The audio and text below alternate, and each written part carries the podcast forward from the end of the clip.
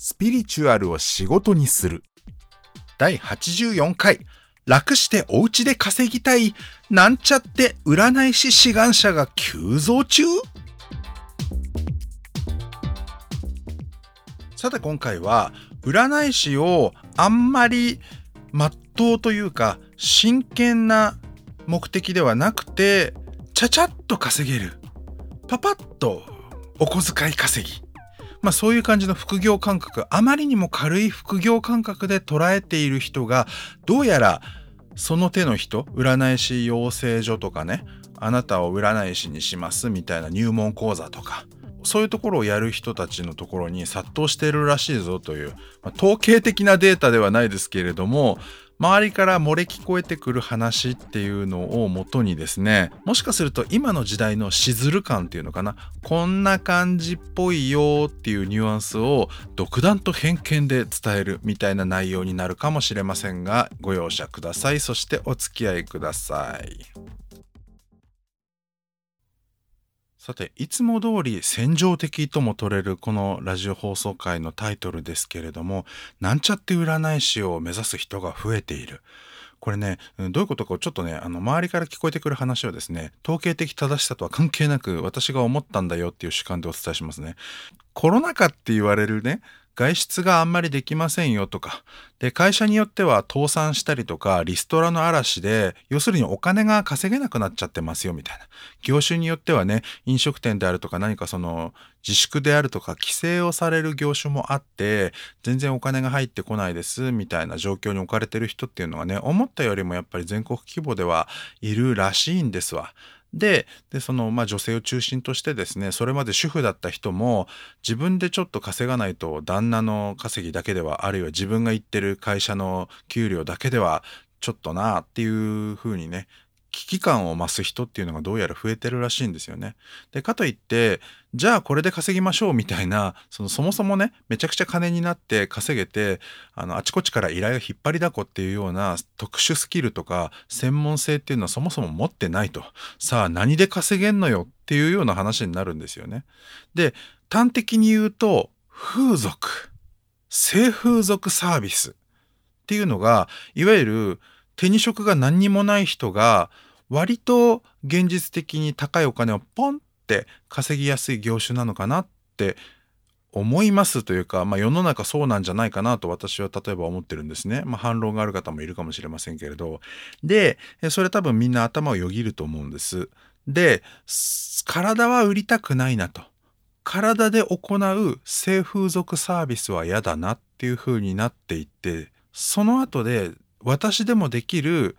なんとなく稼げて人を満足させられることみたいな消去法で占い占い師っていうところに行く人がどうやらいるんじゃないかなみたいな。でその時ねもちろんそれを思いついた人は別に頭の中で私は体じゃなくて心の性風俗サービスのプロになるんだっていうふうには多分思ってないと思います。ただ、えっと、その人のね中で起きた思考プロセスみたいなのを見た時に実質それに近いことが行われてるんじゃないかなと思う。何の芸もない私がちゃちゃっと短時間でたくさんのお金を稼ぐにはどんな商売があるだろうかって言った時に例えば肉体のその性風俗サービスのサービス業者さん淡姫って言われるような職業かもしくは占い師なんじゃないかなというようなね結構そのうんあんまり手に職がない人が考えた時に割とすぐ思いついて最後まで残る選択肢っていうのがやっぱりそこら辺だったりもするのかな。さらに言うと占い師を目指したい人って選ぶりたいのね。何か上から目線で哀れな目下の人自分よりも身分というかまあ存在価値というかが下の人たちに対して何かを恵んでやるっていうことに対して何かその優越感を感じたいっていう人が多いんですよね。まあ、この手のタイプの人は実際プロになって一流になっていけますかっていうと当然ながらこけるんですよ。これは多分アイドルとか芸能人とか歌手になりたいっていう人と多分同じような状況だと思う。実際にねアイドルでも何でもいいんですけどその出方と言われるような職業になって生き残っていける人っていうのはとてもね私ってすごいでしょみたいな下々のみんなにこのすごい私を見せてあげるわよ。さあ私の美しい見た目と歌声に酔いしれなさい。お前たちはそれが幸せなんでしょっていうね、こういうスタンスでずっと乗り切れたらすごいと思います。私自身もね、そういうアイドルとして生きたことがないので、あんまりその自分の話みたいには言えないですけど、おそらくそれだけっていうのは難しいんじゃないかなと思いますね。俳優でも何でもそうかもしれませんけど、それと同じように、あの、占い師も結局、その、上から目線で人に向かってなんかね自分の好きなこととか特別な私があなたというなんか下の存在に対してありがたいものを恵んでやるのよほらっていうスタンスで最後まで生き残れるというか、まあ、成功していける人っていうのはどうなんだろうなっていうふうに個人的には思ってますが志願者の中ではめちゃくちゃ多いです。そもそもねそのプロになるならないの以前の本当に初歩的なところで言うと、私、霊感があるんですってていうだけで、他の人よりも私は特別っていうドヤーっていうね、ものすごいドヤ顔と優越感、そしてそれにまさにその自分という特別な存在だっていうアイデンティティを感じてる人がね、ゴロゴロいたりするんです。これはもうさっきも挙げましたけど歌手とかね俳優とかなんかその運動選手とか何でもそうだと思うんですよ。あの素人のレベルにまで引き下げれば私って歌がうまいのとか私演技が他の人よりもできるみたいだって文化祭で主役やったもんとか、まあ、そういうレベルの本当にプロとして話すんだったら全然話にならないようなことをドヤ顔して言ってたりするんですよね。まあそのスタート地点の土俵はねどの分野も多分似たようなもんだと思うし最初はそれでも構わないっていうのもあるからね別にそれをこうとやかく言うっていうつもりではないんですけどいざね占いの修行に飛び込んだ時にあ違うんだなってこういい意味でその洗礼を浴びるというか冷や水をビシャッとぶっかけられてああ私が間違ってた甘かった実際はそんなに甘いもんじゃないんだっていう風にスタンスを切り替えられる人はまだねあのき残っていける可能性はあるのかもしれないんですけどね。これを傲慢な意味でのプライドっていうようなね優越感で捉えるとただ単に感じ悪いっていうだけのね印象になっちゃうかもしれないけど、えーと、占い師さんの場合あの真面目な人であればあるほどその占いの技法っていうものそのものをものすごく大切にしたいと。でそれをねあの私が楽になるにはどうすればいいですか？みたいないわば不埒な動機でなんかこういい加減な感じでね占いを依頼する人に自分側が下に立ってねあのホイホイと顧客のニーズに応えてしまうことが占いの技法そのものの尊厳を傷つけるとか貶めることになってしまうみたいなねそういう使命感みたいなのを感じてあえてその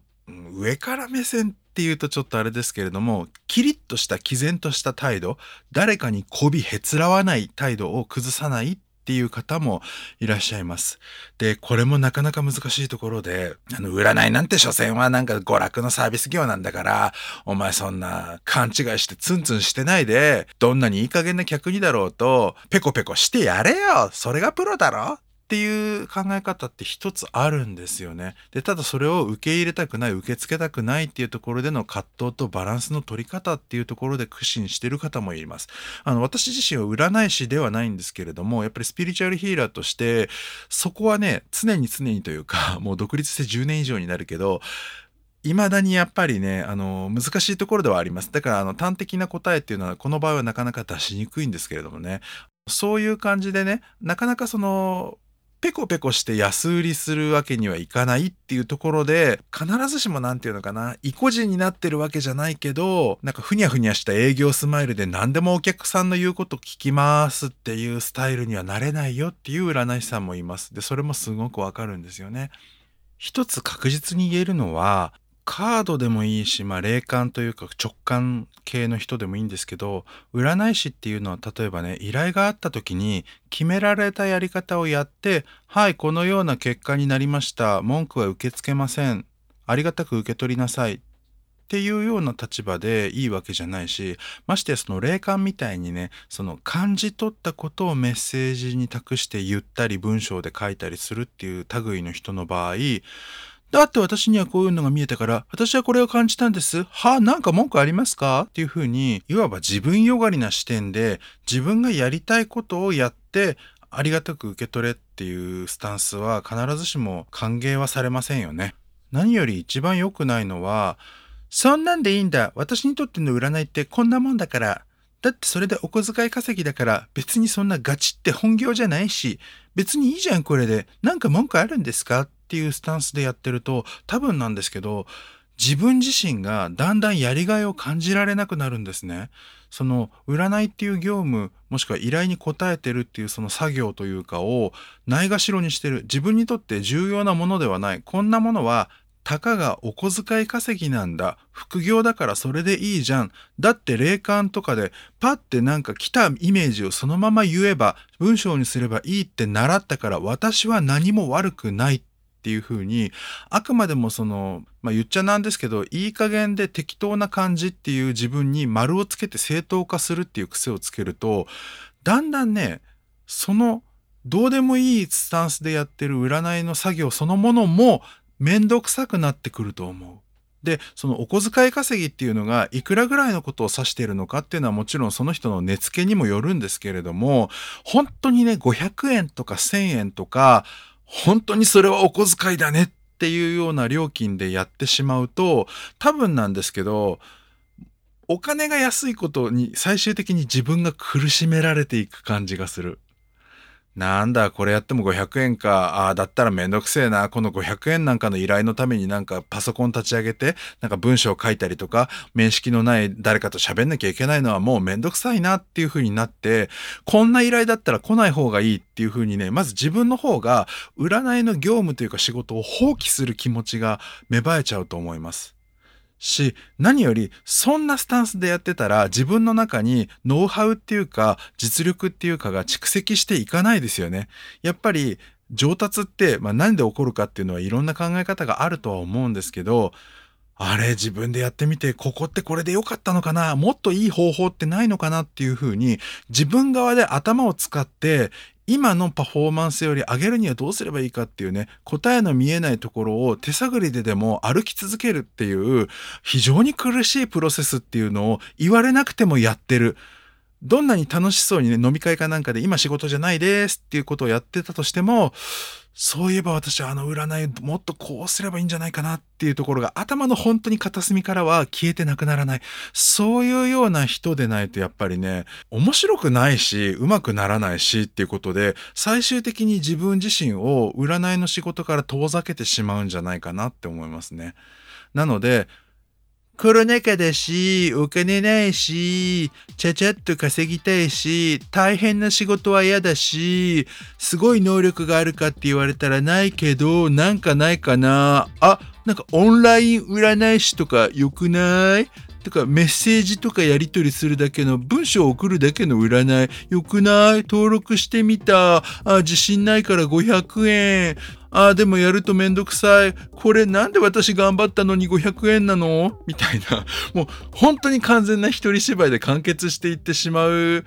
ようなね、ことにならないように、ならないためにも、実は、その、ちゃちゃっとしたいい加減な動機でパパッと稼げる、楽して稼げるっていう風に占い師を捉えない方が、実は稼げたり、長く続いたり、依頼が増えていったり、何より自分自身が実力のある占い師になっていけたりするんじゃないでしょうかという、何の根拠もないご提案でございます。いや、ここまで聞いた人もしかしたら時間をものすごい無駄にしたかもしれませんが、そもそもこのラジオそんなもんですからね。ということで今日はこの辺でうさ耳でした。